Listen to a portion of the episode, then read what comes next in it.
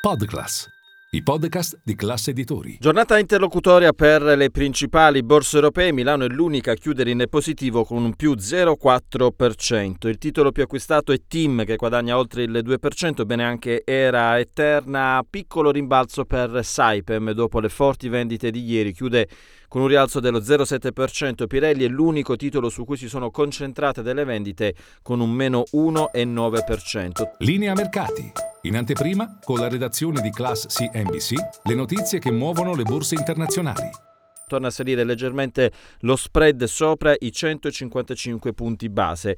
Eh, la Banca Centrale Europea, chiaramente il mercato si aspetta ancora dei segnali per quanto riguarda il primo taglio dei tassi di interesse. Christine Lagarde in una intervista ha detto servono dei dati eh, più precisi per prendere una decisione. Intanto il MEF ha collocato attraverso un sindacato di banche un nuovo BTP a 15 anni, scadenza 1 ottobre del 2039, si tratta di 10 miliardi di BTP e c'è un vero e proprio boom di ordini che hanno superato i 77 miliardi di euro, queste le richieste da parte eh, degli investitori.